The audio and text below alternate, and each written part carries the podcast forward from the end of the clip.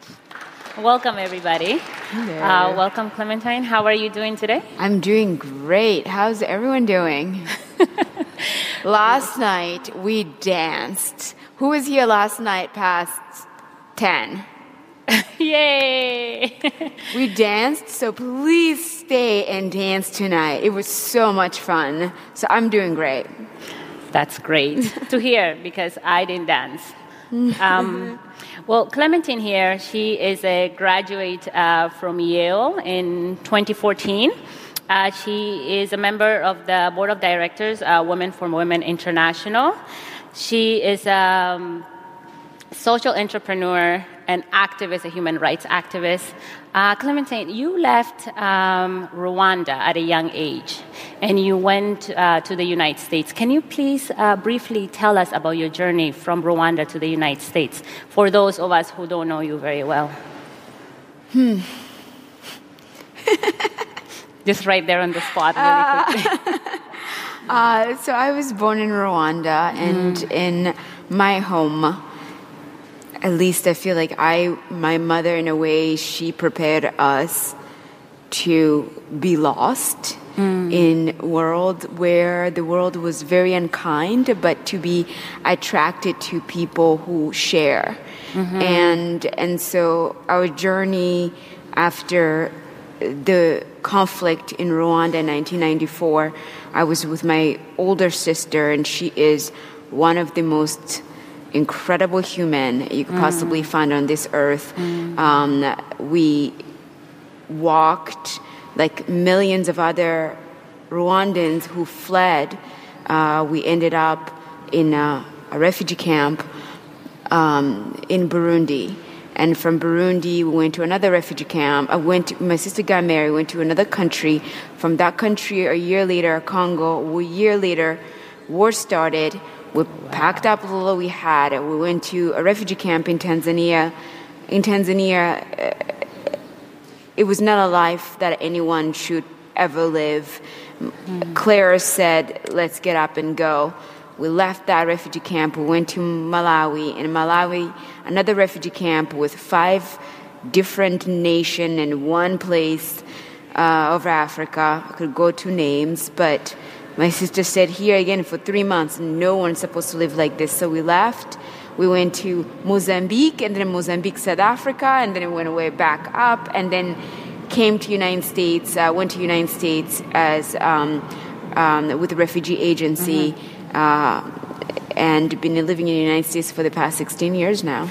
Wow, that is a very long journey. So, how did it change you going from having so little to to having uh, your basic needs uh, met in the United States, having shelter, having food, having security, having opportunity? How did that change you?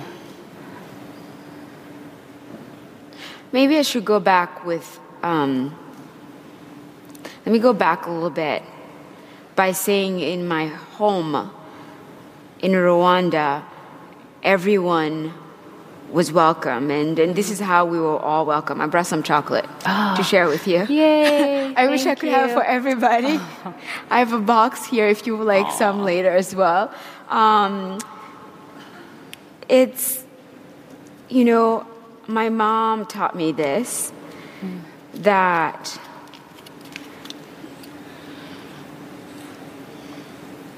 it's really good. Mm, no, let me try it now. No, no, no, don't eat it. Don't eat it yet. Okay.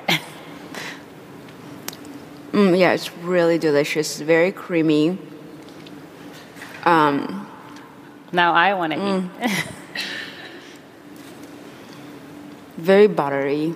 A little bit bitter. A little bit salty too. So, just really good. Just really delicious. So can I eat mine? Do you want to? Yes. okay, well, then you could have it. So you're sharing with me. Yes, I'm sharing it with you. If it was an orange, I'll probably cut it and give you a piece. But mm-hmm. my mom taught me that life it's it's life when it's shared mm-hmm. because there are all these different levels of being able to experience life. Mm-hmm. And living in refugee camps and not having food, being on a street, not having a home, being in a country where you're not wanted, it tastes so bitter. Hmm. It truly tastes so bitter and it hurts. It's not as sweet as this chocolate. Mm-hmm. But there are a few people you meet who give you this sweetness. Mm-hmm. And and if you call it love, then I will call it love then now mm-hmm. as we're sitting here. But so getting having my home and having be a place where I learn how to share with others and then having for 6 years in eight different countries being a person who's now wanted a person who's now valued a person mm-hmm. who's invisible and finally getting to United States and then feeling also that I can be visible, I could be invisible if I allow myself to be. Mm-hmm. And at the same time, I could be unwanted and I could accept that story. Mm-hmm. And so, being in the United States, having the resources that I've had, either with the education or water, food, uh, shelter, I take a step back. I'm like, this tastes good. Like taking a shower. This morning I took a shower for 15 minutes and it was so good. And I'm like, why would I not want anyone to have that? Right? Just like a nice shower. So is to say like my journey, our journey, at least my sister and I, it was a journey to learn about how it feels to lose it all, to have it all, and then the choices you make after you've had it. That's very powerful. So that is your definition of love, not having it and then you having it and it tastes great Yes. and it changes you. Exactly. And and I think that we are all feelings. We are nothing but feelings. And our sensory experience, whether through taste or sound and through uh, through touch, that's when we're able to connect as humans, right? Beyond our skin color, beyond the categories that we're in, and and so, if I would say love, loving myself is in itself is destructive. What do you Um, mean by that? Dis- disruption to an ideology of how I'm supposed to be loving myself. And maybe let me take a little bit of step. In my country, Rwanda, we believed in the story of Tutsi, Hutu, and Twa, right? These people and these people and these people. And we believed it so much. And the story, of course, was like glossed over and punched and made really nicely in terms of these people have these resources, these people don't have resources, and then therefore that's the story they're living. And one group of people decide to kill the other group of people. But in on context that our bodies our way of being was a part of like either you hate yourself or you really love yourself. And that is that is political and that's not political. And for my mother to be able to teach us how to love ourselves by sharing, there was nothing that we could not overcome. And now as an adult, looking back the life that I've lived and the people that loved me, I could walk and sit in this chair and be in such a deep gratitude.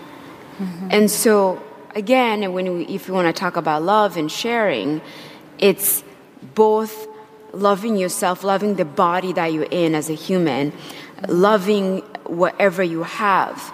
But it's not only yours to keep or to front, but it's to share. So for me, being able to stand up confident with confidence mm-hmm. around other Rwandans, I'm like, look, I'm really confident in my own body. I'm not scared because of that story of how I'm not supposed to be comfortable in my body or be comfortable in my skin color. So, love and acceptance go together. You have to accept yourself, and you have to be able to belong, to feel like you belong in order for you to be able to love. Is there a connection there? There is a connection, and and I hope I'm making sense. Um, even though we were refugees for 12 years, mm-hmm. wandering from one country to another, and then in the United States for six years, there was no story in our head that we did not belong. Mm. Like, because we believe we belong in this earth, like, we're not from Mars, like, we were birthed, like all of us in this room. Mm-hmm. And so, Claire, my sister, anytime we walked into a situation such as our third refugee camp in Tanzania, it was actually a prison. And they just rounded up as many people as they can and put us all over. And we did not have water, we did not have food. There was no bathroom. And they were expecting for us to live like that. Hmm. And my sister was like, hell no. like, why is everyone okay with this mm-hmm, situation? Mm-hmm, like, mm-hmm. this is not loving at all. This mm-hmm. is not sharing at all. I know there's bathrooms out there, there's mm-hmm. food out there, there's water there. Mm-hmm. No, we're out of here right? And my sister sold everything she had. She sold jewelry, she sold clothes. She was mm-hmm. like, let's get the heck out of here. Mm-hmm. And it was just such a, an, a, like, because of her saying, I belong. Mm-hmm. And when I see others not belonging or being treated as if they don't belong and they accept not belonging, mm-hmm. I am going to challenge them by being out of here mm-hmm. right? And so, like, we left everything and got out of the camp. And so, when you say acceptance, like, when you accept yourself, it's you accepting beyond the story and the categories that we're supposed to be in as a human, mm-hmm. right? Like, we are a human. We are all birthed and there are all these ideology that we're so different from each other because of our gender, because of our race, because of our nationality, because of uh, all these different things we believe. And we sit in it. And we make money off of it. And we go in prison for it. And so acceptance of yourself as a human, it's most revolutionary but I believe through acceptance, one has to truly see themselves, love themselves, and as well share which mm-hmm. whatever is it that they have. Mm-hmm. Yeah. Now, in the now, where are you with your concept of love? Because I, I know that you're doing a lot of work with other uh, refugees. You're extending your love. So, can you tell us a little bit about about that? I'll give you a great example. Um, so in the past week, I was in Italy. I was in four different cities mm-hmm. uh, speaking, and, and I was so lucky with um, uh, with the with the organization that I was working with. Uh, sent me in the middle of nowhere, um, eh, where young people are not going to get as much attention or someone to tell them how life it is. Mm-hmm. And majority of people are people who have, you know, who have who are seeking refuge mm-hmm. in Italy from Mali, from Senegal, from uh, Syria, from um, Afghanistan, from uh, Burma, and and there was this moment where I spoke to a um, bunch of fourth graders and these fourth graders, we we sat and I told them this fairy tale, and they were all like, "That's not real," and I was like, "It is real. It's mm. real." It's like, and then one of them got up and said, "You speaking like a three-year-old?" I'm like, "Yes, I'm a three-year-old." And I'm like, you should try to be a three year old and imagine. Just imagine me if I smile, beads will appear everywhere. Do you see them? And he was like, no. I'm like, if you look harder, you see them. And for me, love at least my love for humans and love for myself is being able to transport myself beyond constructed human ideas. Mm-hmm. You know, being able to get these kids whose parents been traumatized by war and take them to a place where when they walk, they can lift an ocean with their hands. Mm. Very powerful. Right? It's it's being able to go in there and said, I understand where your parents are coming from, have been traumatized by other humans, but for your mind, we are going to smile jewels. They're gonna mm. fall from the sky, and you're gonna go to this ocean, and you're gonna pick it up, and it's gonna be the carpet, and you're gonna go dance with mermaids. There. Hmm. Like, for me, love is, it can be formed to anything that is kinder and gentle and soft to the mind that has been so traumatized. Wow, that's a very, very powerful. We are almost, we have to um, allow the audience to interact with us. Yes. But I just had one more question. How long did it take you to go from, to go into that place, to reach that place of love within you and be able to extend it? Well, or like- is this like a gradual thing that, Well, maybe I might turn the question to you because yesterday you shared something that was so powerful about you know your ancestors and those who came before you, and I feel like we share that. And so, if you would mind sharing that with us too. Um, I think, if I can recall correctly, that yesterday I, I said that uh, some of the choices that I make, I have, I always think back to what would my ancestors think about me. Because that to me is very powerful, because I am not here on my own. I came from somewhere. So I always think that, and when I do, that is what keeps me in line. Will they be proud of me? Am I leaving something behind? So this is what I. Yeah.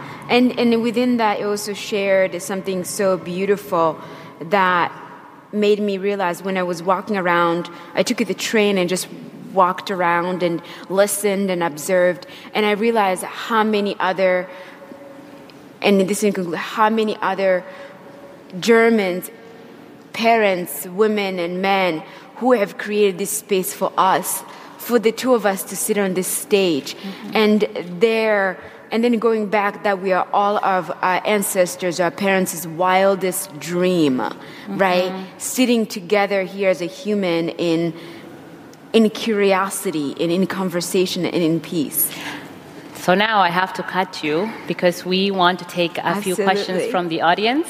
Um, anybody that has any questions for Clemantine, please. Uh, For us. Questions?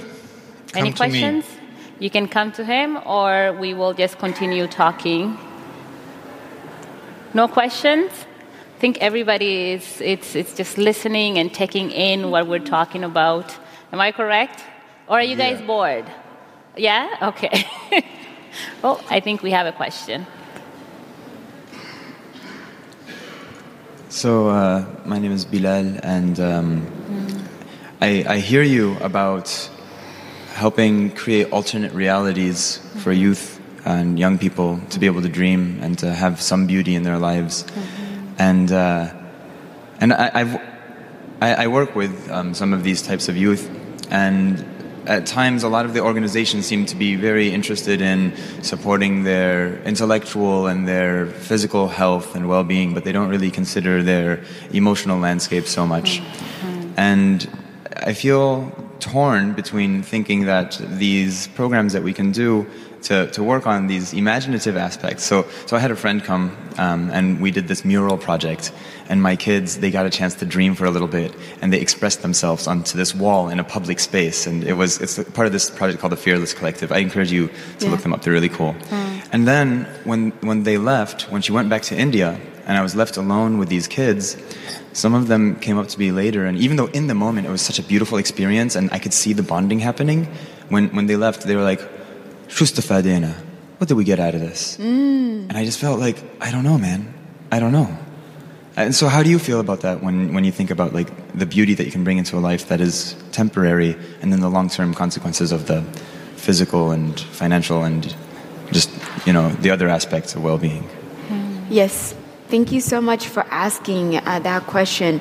Um, I do both the imagining what else and also just like reality. Like you gotta have bills to pay and you have, you know, things to do.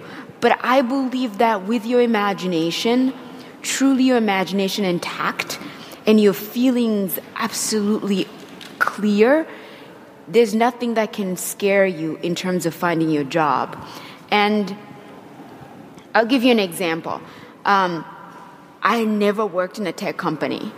I did not any, know anything about technology. And I heard that Google was hiring. And um, like, you don't understand. I'm also like dyslexic off the wall. And so I, I, I saw it and I like, oh, it's marketing and, and sales. And I'm like, okay, I want to go to Google. I want to know, right? And then I just started dreaming on how I'm going to walk around that campus. I went on a video and watched a bunch of videos, and my imagination just took me, took me, took me, and I was right on the campus, right? By the time I got to the interview, the last interview was like, if you were an, a vegetable, what vegetable would you be? My imagination went like, of course I'd be a tomato.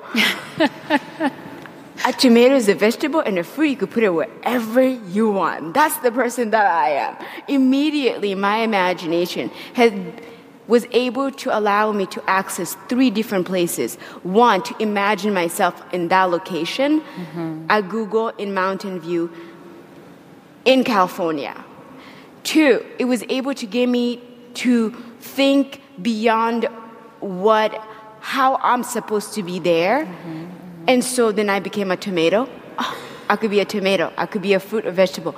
And then third, the confidence that imagination gives you, it's absolutely endless. And so yes, the reality in terms of like paying rent, doing all these things, it's real. It's absolutely real. But if we imagine what else can be, how we can be, mm-hmm. The imagination is the door, to, it's the gate, it's the gate, just flying it open, you know? Yeah, it's a story, story we tell ourselves, not stories that others tell of how we're supposed to be if it's not positive. And I think that's very, very powerful because if we imagine, then our reality can be different. This is the door that we want to tap in. If you want to be anything, you first imagine, I want to fly, I want to do this, yeah. I want to reach this height. It first starts with your brain. Exactly. With where you can go in there.